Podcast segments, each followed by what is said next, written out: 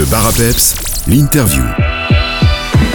Aujourd'hui, nous allons parler de jardinage. Et si vous n'aimez pas trop jardiner, que vous n'avez pas la main verte, pas de souci, parce que nous aurons peut-être une solution pour vous. Il est possible de s'occuper de son potager sans se fatiguer. C'est Stéphane Gallo qui va vous expliquer tout cela en détail. C'est mon invité du jour. Bonjour Stéphane. Bonjour Jonathan. Stéphane, vous provenez de la commune de Gouvy et vous êtes un passionné de jardinage. Mais pas trop, vous avez trouvé des astuces pour, entre guillemets, le fainéant, et cela fait quelques années que vous euh, faites euh, votre potager sans vous fatiguer. Alors Stéphane, comment cette aventure a-t-elle commencé, d'abord chez vous, euh, à domicile ? Donc euh, ici, donc, comme vous l'avez dit, j'habite euh, la région de Gouvy, à, à Courtil exactement. Je suis à, situé à, enfin mon potager est situé à quatre cent quatre-vingts mètres d'altitude, donc c'est quand même euh, assez, euh, assez haut ici. Euh. En, en Belgique, donc en, en Haute-Belgique. Et du coup, euh, pourquoi euh, faire un, un potager sans se fatiguer ? ben, euh, J'étais comme tous les, les jardiniers, les mauvais jardiniers, je vais dire, à, à, à cultiver de façon traditionnelle, avec le motoculteur, la, la pioche parfois, la, la, la fourche, et cetera. Et euh, arrivé à une période, je pense que c'était en, en deux mille seize ou deux mille dix-sept, Euh, j'étais vraiment dépassé par euh, tout ce qui était euh, mauvaises herbes.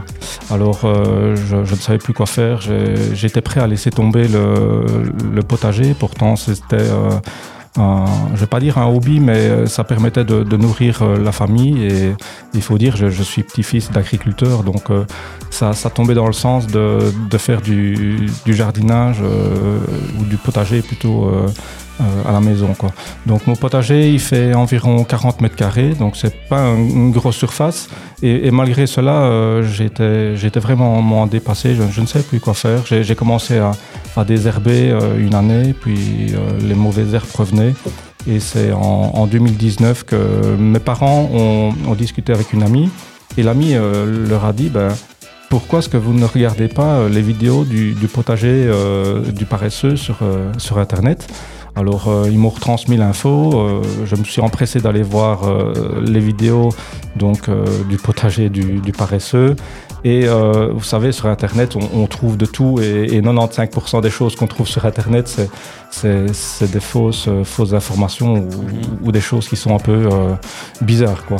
Donc euh, moi, qu'est-ce que j'ai fait ? Ben, comme tout le monde, j'ai foncé dedans. J'ai même pas réfléchi, j'ai foncé dedans. Première vidéo, effectivement, je vois un monsieur qui, qui va chercher euh, dans, dans la forêt du, du bois, et puis il commence à l'enterrer, et puis il recouvre de terre, et cetera. Et alors, euh, je me dis, ben, ok, je vais faire ça, ça, ça va complètement changer. Euh, il n'y aura plus de, de mauvaises herbes qui va pousser, euh, ça va renourrir le sol, et cetera. Et alors, euh, après avoir fait ça, euh, j'étais vraiment cassé. Il m'a fallu euh, deux jours pour... Euh, j'ai même pas fait mes quarante mètres carrés, j'ai fait, je pense... Euh, La technique n'était pas bonne. La technique n'était pas bonne du tout. Alors, euh, je me suis dit, euh, non, il, il faut que je, je prenne du recul, euh, ça, ça ne va pas. Alors, j'ai, j'ai continué à chercher sur Internet, et là, je suis tombé vraiment sur les vidéos mmh. du potager du paresseux. Alors, qui est euh, le potager du paresseux ? Ben, c'est un, un ingénieur agronome euh, à la retraite. C'est Didier Helmstetter, c'est un, un Français. Et alors, euh, lui, il a euh, commencé à, à faire le, le potager du, du paresseux. Par, euh, par contrainte, parce qu'il a eu un, un accident cardiaque euh, assez sévère, et du coup il ne pouvait plus euh, jardiner. Alors euh, il a commencé à faire des, des vidéos, et cetera, euh, expliquant vraiment en détail tout, euh, toute la façon de, de faire son, son potager. Alors justement, parce qu'on sent que vous êtes passionné Stéphane, mais ici on, on ne pourra pas euh, tout raconter aujourd'hui. Est-ce qu'on peut avoir concrètement quelques outils, euh, quelques façons de, de faire ? Et ici on ne va pas tout dire puisqu'il y aura une conférence prochainement, mais euh, qui, qui, qui sont typiques au potager sans se fatiguer.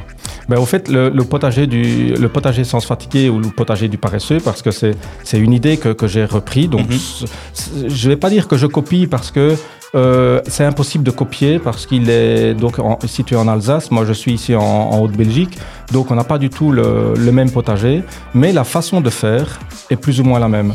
Donc, c'est-à-dire, c'est protéger le sol, nourrir les organismes du sol, et alors euh, en faire le, le moins possible. Donc je n'utilise plus le motoculteur, je n'utilise plus la bêche, je n'utilise plus aucun outil, on va dire, qui, qui dégrade le sol. Même la grelinette, hein, qu'on, qu'on en vend euh, et, et qu'on en fait la, la publicité, euh, soi-disant que c'est moins, moins agressif pour le sol. Effectivement, c'est déjà moins agressif que le motoculteur. mais ça reste complètement euh, agressif pour euh, les champignons du sol. Mais ça, je, j'expliquerai en détail à la conférence parce que c'est, c'est un peu trop technique pour expliquer. Et, à la, à et la dernier fin. truc, le, le petit plus aussi, c'est que comme vous avez un bon sol bien cultivé, bien nourri, plus besoin de pesticides non plus ou d'engrais spécifiques. Mais en fait, dans, dans le potager, j'ai, j'ai fait, je, comme, comme je l'ai dit hein, au début, j'ai, j'ai fait presque toutes les conneries qu'on, qu'on puisse faire. Il y a juste deux conneries que je n'ai pas fait, c'est mettre euh, de, de l'herbicide mm-hmm. et euh, c'est euh, ne pas mettre de la bouillie bordelaise. Mm-hmm. Donc la, la bouillie bordelaise, c'est du sulfate de cuivre. Et euh, le cuivre en, en général n'est pas nocif pour nous, mais pour les organismes du sol c'est, c'est assez nocif. Donc ces deux choses-là, j'ai, j'ai évité de le faire.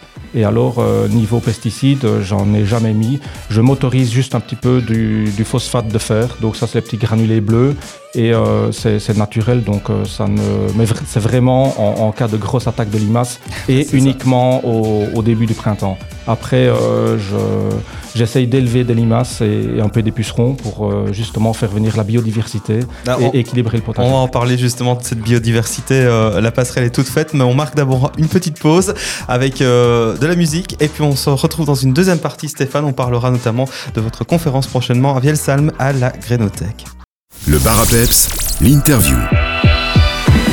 Deuxième partie de notre reportage du jour autour du potager. Sans se fatiguer, Stéphane Gallo est toujours avec nous en studio pour nous en parler puisque Stéphane va organiser euh, dans quelques jours une conférence à Vielsalm, à la Grainothèque. On en parle dans quelques instants. Mais tout d'abord, on parlait de biodiversité. Stéphane, vous êtes un amoureux du jardin et euh, bah, j'avais simplement envie de vous poser une question. Finalement, qu'est-ce qu'un bon potager? Un potager qui fonctionne bien, et là je fais le clin d'œil à cette biodiversité. Un potager qui fonctionne bien, c'est un potager où il y a toutes sortes de, justement, de bio, biodiversité, que ce soit des, des limaces, des pucerons, des, des insectes, des, euh, des abeilles, des, des guêpes, euh, un, un, vraiment une, une, multitude, une multitude d'insectes. Et une fois qu'on, qu'on a tous ces, tous ces insectes-là dans le potager, on peut dire que le potager est vivant. Et alors, euh, il peut presque se débrouiller tout seul.